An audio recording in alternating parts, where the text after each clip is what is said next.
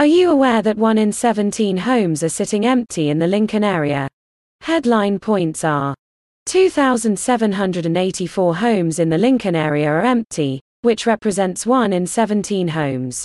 491 of those have been empty for more than six months and are worth £86 million.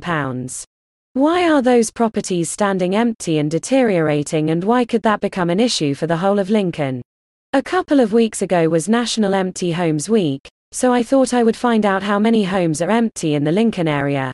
The numbers surprised me, so I wanted to share my thoughts about them with you. The latest government statistics show that 491 properties in Lincoln have been empty for more than six months. Homes that are left empty for an extended period can affect our locality and occasionally invite antisocial behavior. With a shortage of housing in the Lincoln area, these empty homes must be brought back into use to generate much needed housing for local people. As you can see in the first bullet point, some homes are only empty for a short period of time. Yet, those local properties that stand empty for more than six months and then deteriorate become a problem for our local community. I appreciate there can be many genuine explanations why a property may be left empty for a long time.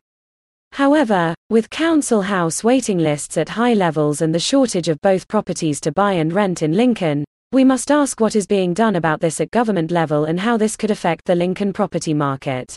The collective value of these 491 long term, six months or more, empty houses in Lincoln are worth £86 million. This impacts the Lincoln housing market with a lack of properties coming onto the market for sale and rent. This results in house prices being pushed up, making it less affordable for first time buyers to get on the first step of the housing ladder. It's a real shame that many local properties are empty for over six months when there is an increasing demand for accommodation, at a time when there's such a competitive housing market. So, one might ask if this issue of long term empty properties is a new problem. Well, not really. There were 458 homes long term empty in Lincoln in 2010.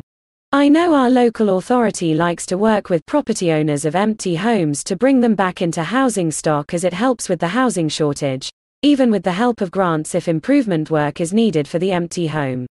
Yet, they could use enforcement action where a homeowner is incapable or unwilling to bring their property back into use. So, what is the government doing nationally?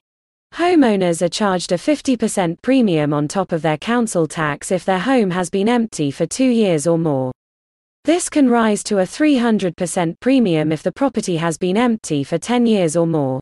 However, the bigger question is why are all these homes in the Lincoln area being left empty? The real answer is they are not. A handful of the properties belong to the local authority and are in poor condition because the tenant trashed the property. Probate, where the person's estate is put in order and passed on to the beneficiaries of the will, takes between 6 and 12 months. Most of these long term properties are being modernized and renovated, whilst other Lincoln properties are part of a deceased estate. In other circumstances, some Lincoln homes have been left empty after the owner has been placed into a care home, yet there is no power of attorney to put the home onto the market. There is no one fix all to the empty home syndrome in Lincoln.